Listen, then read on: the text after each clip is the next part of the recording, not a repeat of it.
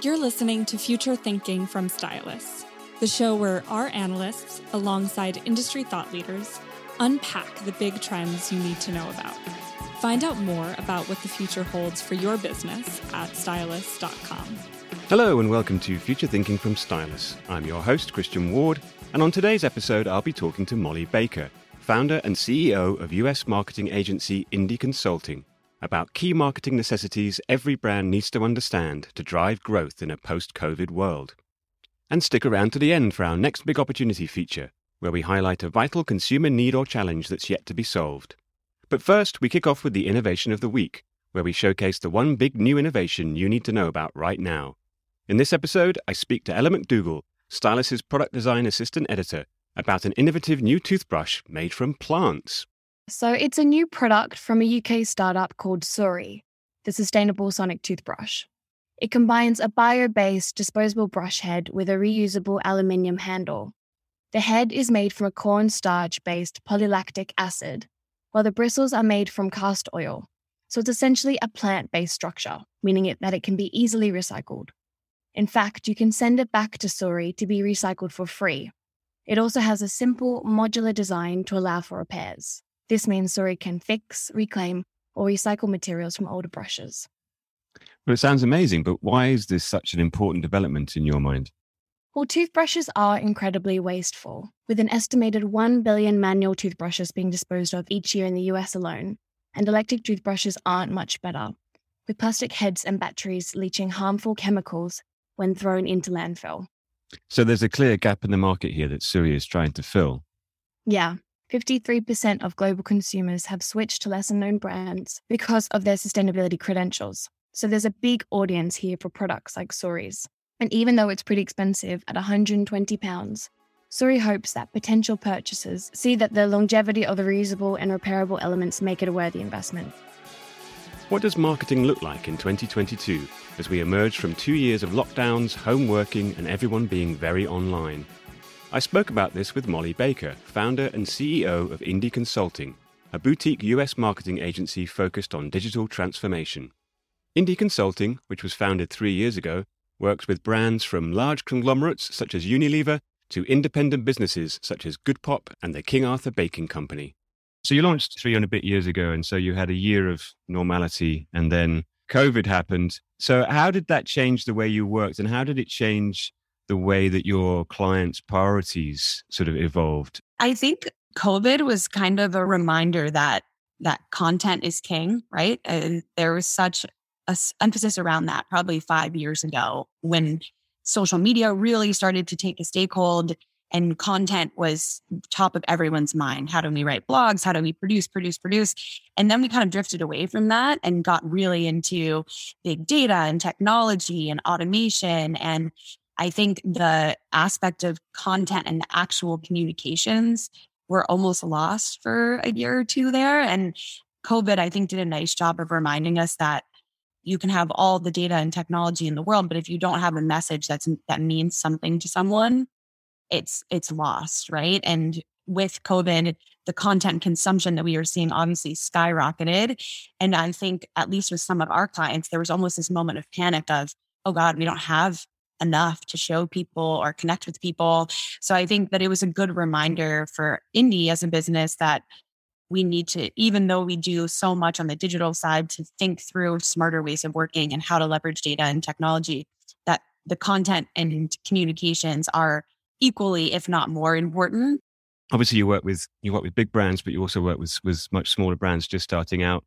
And I'd be really interested to hear about how you build a brand from a kind of starting position to launch into a, a, market. What are the sort of conversations you have initially? What are the tactics that your strategies that you look to use to, to sort of build that momentum through to, to launch?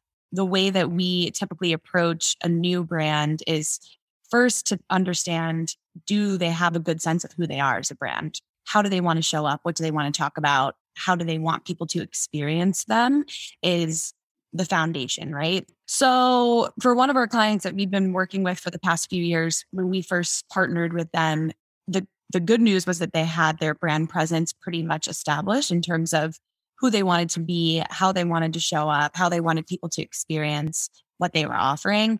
But they did not have a clear sense of where to do that and how to do it. So we've initially worked on reprioritizing their platform presence and the investment they were putting behind that. So we did a whole refresh on their investment strategy, worked through that aspect first so that they weren't just flushing money down the toilet because you know, no one ever wants to be in that position. And then from there, once that was in a better place and we could start to dial up spend based off of the success that we were seeing, we refocused in on own channels. So how could they refresh their social media presence and grow a base there organically? What does an email program look like?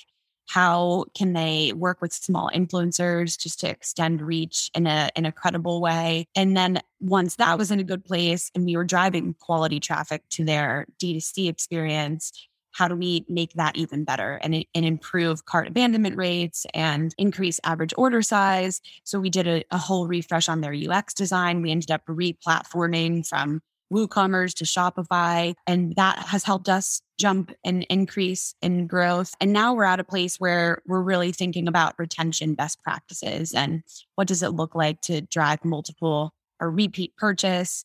How do we potentially work on an affiliate marketing program? So we've kind of over the course of three years gone through a journey of these spikes of growth that we can then hopefully maintain and then bring in a new project and a new work stream uh, so that we're hopefully continuing to to increase momentum over time just wanted to go back briefly to something you mentioned previously about working with the owned media of of the brand because I think this is a this is one of the hardest things. Every every brand knows that they need to have a social media presence. They need to be blogging or they need to be making videos. They need to be making content of some description. And it's very difficult. It's very difficult to grow a social media presence as a brand, especially from a standing start.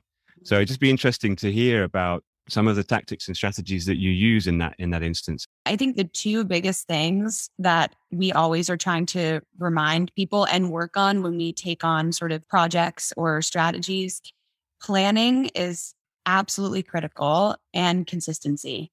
I think a lot of times, you know, especially in the social space, it's like, oh, put the intern on it and we'll just let them kind of rip around, do whatever makes sense.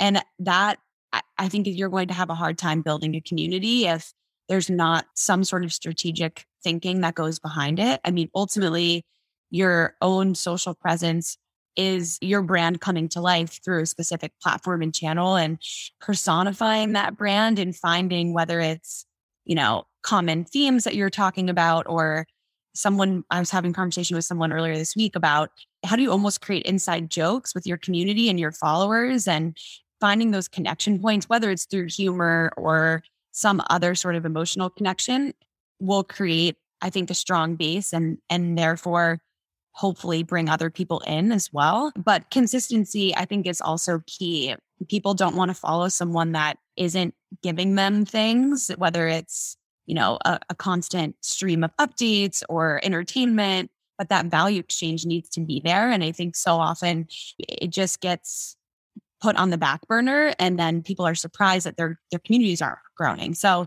I think, you know, to some extent, building a social following, building a brand, it takes time and the effort that you put in today usually doesn't come to fruition until later. But just keeping can that consistent effort going, I think it usually ends up returning at some point. Yeah, so let's talk a little bit about sort of long-term thinking. I mean, we we, we have been through a period where uh, pretty much every brand has had to react in a fairly short-term way to to the sort of volatile global events that are going on. But now that we are sort of moving out of that period, how do brands get back to long-term thinking? I think at any given time, there has to be sort of two strategy work streams happening. I think there has to be a brand strategy that's constantly being worked on and improved upon. And then there has to be a, more activation, moments based, campaign based strategy uh, that's happening in parallel. Both need to happen at the same time, which isn't an easy task. I think the way that we try to overcome that is by implementing there needs to be annual planning, but then there also needs to be quarterly planning as well and monthly reviews and weekly check-ins and just having that touch point and the opportunity to make changes. We don't know what's going to happen. I think if anything over the past 2 years we've learned that everything can change in a day, in a week. So I think ha- establishing what those touch points are where you can easily make adjustments to the way that you work and, and the content that you're putting out and the marketing that you're doing just allows for that flexibility. We have a lot of brands that we're just operating on an annual planning cycle and an annual production cycle. And that I think has to be changed now. So that's what we've been trying to work towards to accommodate uh, just more agile working in the future. So let's think about the future, as you mentioned it there. What do you think the challenges are ahead for brand marketing? What are what are, what are the changing audience behaviors that you're seeing that that may be significant in the years ahead? I think the challenges to some extent remain the same as they have been over the past five to 10 years now, I guess, at this point. I think the digital space and the marketing space continues to evolve at, at such a rapid pace. And it's easy. I think the challenge is that it's easy to get lost in that, right? I mean, today we have the metaverse and NFTs and Elon Musk buying Twitter. And it's easy to just think, oh God, we're, we're, the fear of getting left behind sometimes can overtake all of the strategy and plans that we've put in place. And I think just staying focused on how can I provide value and to my audience and connect with them. And if that means trying something new with a new tactic or a new platform, amazing, but it doesn't always mean that.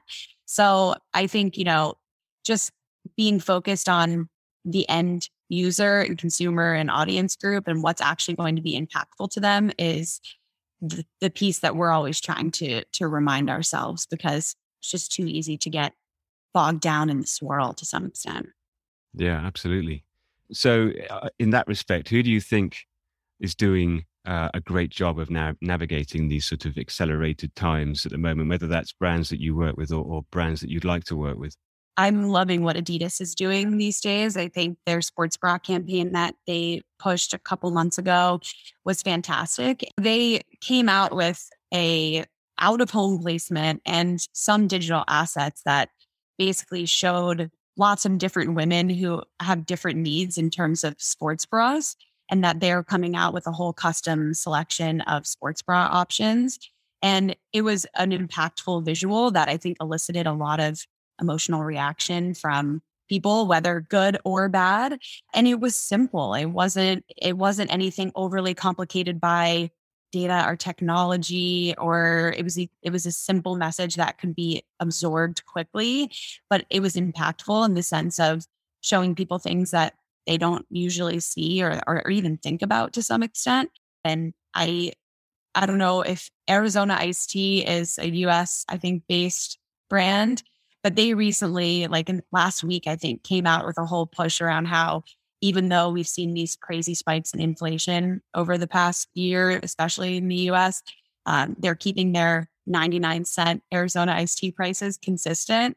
And again, while simple, they it's a nice play into being relevant around what's happening, staying true to who they are as a brand, finding a way to make it work despite the changing environments that we're living in. So I think it just doesn't have to be that complicated all the time. And, and both were great examples of being relevant, providing value, and still being consistent to who they are as brands. Now, the next big opportunity. This is where we look at consumer needs and gaps in the market that still need to be addressed by brands, businesses, and startups. I asked Molly for her thoughts. So I've moved around a lot, and I think the moving business is so antiquated. like it's absolutely horrible. There's you have to get on the phone, you have to call someone. There's no technology, like paperwork that you have to fill out. There's no sustainable options for boxes and packing things. Everything always gets broken. Like it's horrible. So if I ever was to start another company, I feel like I would have to start a moving business that is different because it's so bad. I asked Marta Indecker, Stylus' consumer attitudes and technology researcher, for her thoughts on Molly's response this is definitely an area ripe for disruption, especially when it comes to millennial and Gen Z consumers, as they are the ones driving the shifts in home buying behaviors. They're getting some advice from TikTok, where the hashtag buying property tips has over 30 million views. And real estate stars, such as Queen Williams, can attract over 350,000 followers. They're also using some digital tools, such as Nude, which is a UK based app helping first time homebuyers to save for deposits. And they're also willing to take some risks to get on the property ladder. Nearly 80% of millennials said that they would buy a home sight unseen. So it's safe to say that they're a generation that's ready to find new ways to find, to purchase, and to refurb properties, offering huge opportunities for brands who are ready to innovate in that space. That's it for this edition of Future Thinking. I hope you enjoyed it, and I'd love to hear your feedback. On Twitter, we're at stylus underscore live, and I'm at Christian Ward. And on Instagram, you can find us at We Are Stylus. See you next time. You've been listening to Future Thinking from Stylus, the show where our analysts, alongside industry thought leaders, unpack the big trends you need to know about. Find out more about what the future holds for your business at stylus.com. And if you like what you heard today, make sure you subscribe to Future Thinking in iTunes or Spotify or wherever you get your podcasts to hear new episodes as soon as they're available.